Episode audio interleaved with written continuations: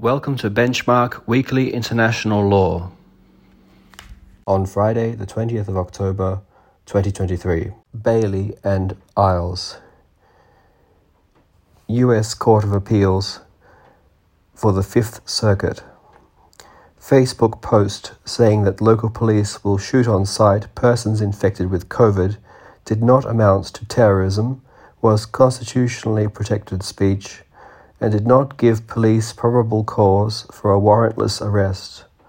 For violations of the accused First and Fourth Amendment rights, police were not entitled to qualified immunity from suit. Yüksel Yalçınkaya and Turkey, European Court of Human Rights.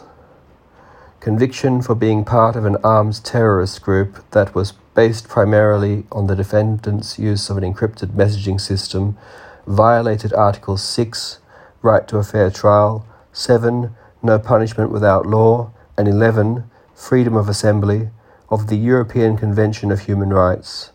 This decision may apply to 8,500 applications now before the European Court and up to 100,000 others who use the messaging system. Thank you for listening.